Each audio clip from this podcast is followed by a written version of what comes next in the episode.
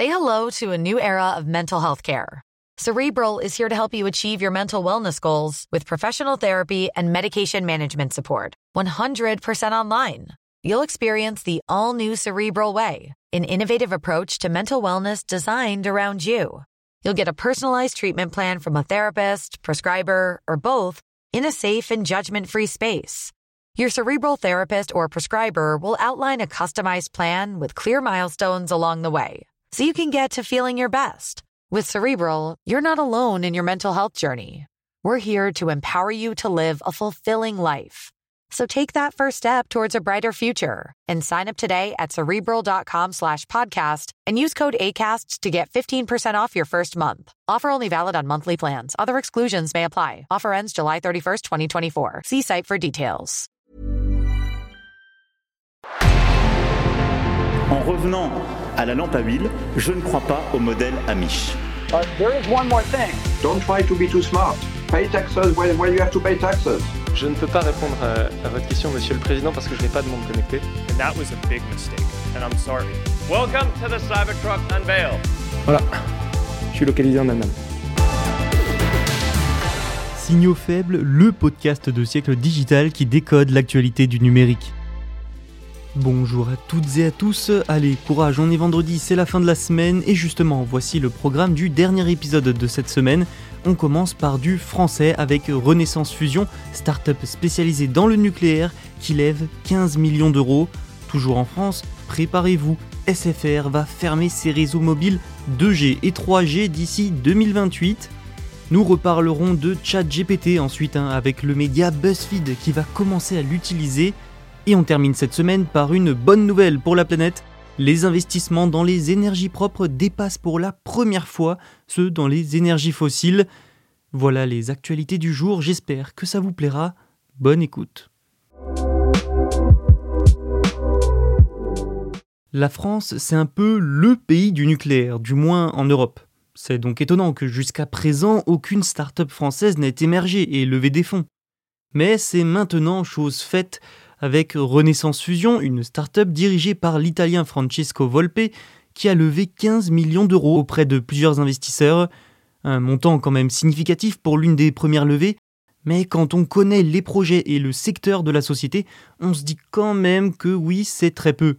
La jeune entreprise s'est en effet lancée dans la course à la fusion nucléaire qui promet une énergie abondante et décarbonée, et les progrès à faire sont encore immenses. Nous en avions déjà rapidement parlé dans Signaux faibles. La différence entre la fission et la fusion nucléaire, c'est que la fusion consiste à fusionner deux noyaux atomiques en un seul, plus lourd, ce qui va libérer une énorme quantité d'énergie. Bon, ça c'est la version simple, hein. mais le potentiel de cette technologie est immense, surtout en période de crise énergétique et climatique. Mais les premières applications commerciales et civiles ne sont pourtant pas attendues avant plusieurs dizaines d'années, les progrès sont tout de même là, hein. c'est de cela que nous avions parlé justement en décembre 2022. Des chercheurs du laboratoire Livermore en Californie ont réussi à mener une réaction de fusion nucléaire produisant plus d'énergie que celle qui a été nécessaire pour la mettre en œuvre. Pour cette prouesse, 192 lasers convergeant vers un cylindre en or contenant une cible de deutérium-tritium renfermée dans une bille ont été utilisés on appelle ça, euh, pour vous simplifier la chose, la technique du confinement inertiel. Par contre, Fusion Renaissance a choisi une voie un petit peu différente pour atteindre le fameux seuil d'ignition. La start-up grenobloise veut créer un réacteur à fusion basé sur un stellarator. Selon les deux fondateurs, c'est une espèce de beignet, oui, de beignet, qui a des points communs avec le tokamak utilisé dans le cadre du projet ITER qui se déroule en France, avec sa levée de fonds, la startup veut désormais tripler ses effectifs en passant de 20 à 60. Elle souhaite aussi acheter les équipements nécessaires pour poursuivre sa RD et bien sûr faire ses premières expériences. Renaissance estime pouvoir avoir un réacteur en état de marche dans la décennie 2030, mais elle pourrait générer du revenu avant ça. Comment? Eh bien grâce à ces technologies qui peuvent être appliquées à d'autres industries comme l'imagerie médicale ou encore le stockage d'énergie cette arrivée de Renaissance Fusion prouve aussi que la fusion nucléaire n'est plus seulement l'apanage des pouvoirs publics. Des dizaines de start-up issues des laboratoires de recherche se sont d'ailleurs lancées, mais pour se démarquer, Renaissance peut espérer compter sur l'expertise française en matière de nucléaire. Dites au revoir à la 2G et à la 3G de SFR. Ces réseaux vont progressivement fermer, ils mourront définitivement en 2026 et 2028. L'année dernière, Orange a été le premier opérateur français à se positionner sur ce sujet en annonçant la fermeture de son réseau mobile 2G en France dès 2025 et de son réseau 3G dès 2028. SFR suit donc peu ou prou la même trajectoire. Les fréquences qui seront récupérées serviront à améliorer le réseau 4G et 5G pour apporter plus de débit et aussi améliorer la qualité de la voix grâce à la généralisation de la VO-LTE. En effet, s'ils respectent leurs obligations de couverture et de qualité, les opérateurs sont libres d'utiliser les fréquences mobiles comme ils le souhaitent. Bouygues Telecom, de son côté, ne s'est pas encore exprimé sur ce sujet, mais a récemment appelé à une concertation nationale. D'après les derniers chiffres de l'ARCEP, au troisième trimestre 2022, le nombre de cartes SIM actives sur les réseaux 3G, 69,3 millions, a pour la première fois été inférieur au nombre de cartes SIM actives sur les réseaux 4G, avec 69,7 millions.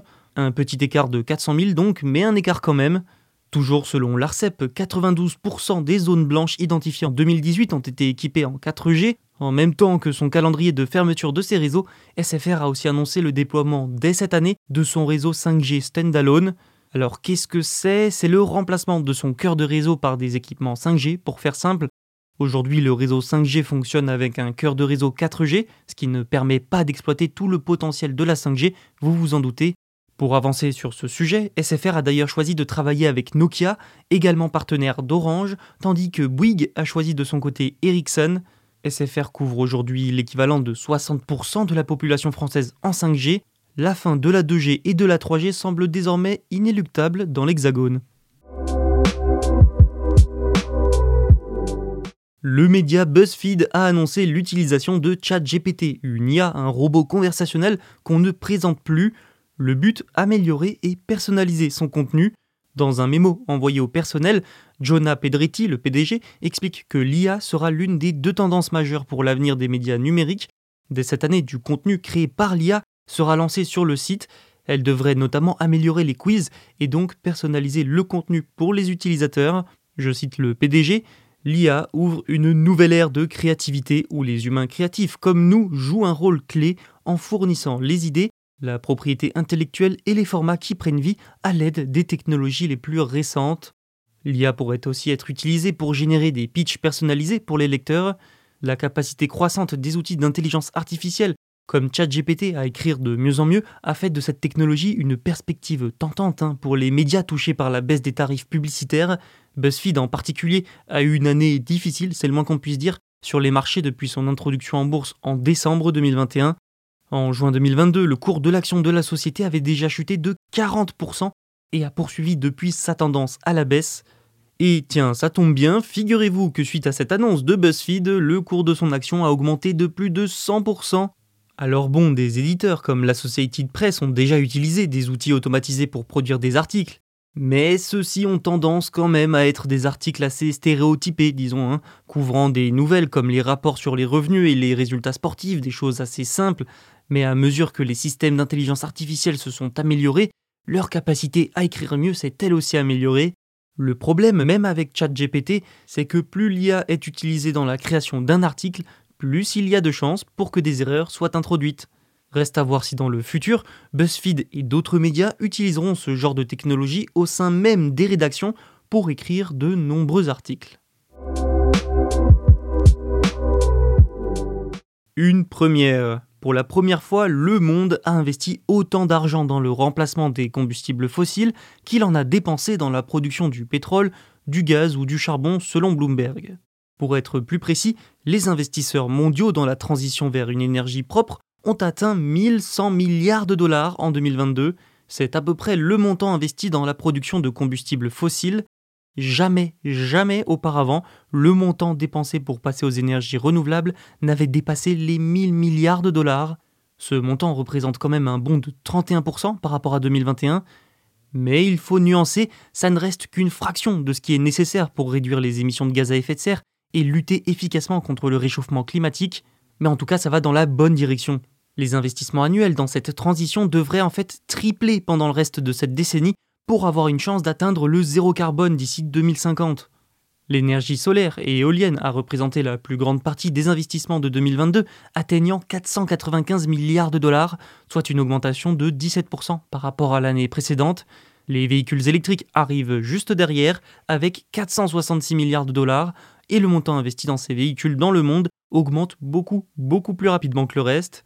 Près de la moitié de tous les investisseurs mondiaux dans la transition énergétique, soit 546 milliards de dollars ont été réalisés en Chine. Les États-Unis, eux, sont arrivés en deuxième position avec 141 milliards de dollars, loin derrière la Chine donc, mais les progrès à faire restent encore immenses. Voilà, c'est tout pour cette semaine. N'oubliez pas, vous pouvez vous abonner, nous laisser une note, un commentaire et même écouter les anciens épisodes sur siècledigital.fr et les plateformes de streaming. Bon week-end et à lundi.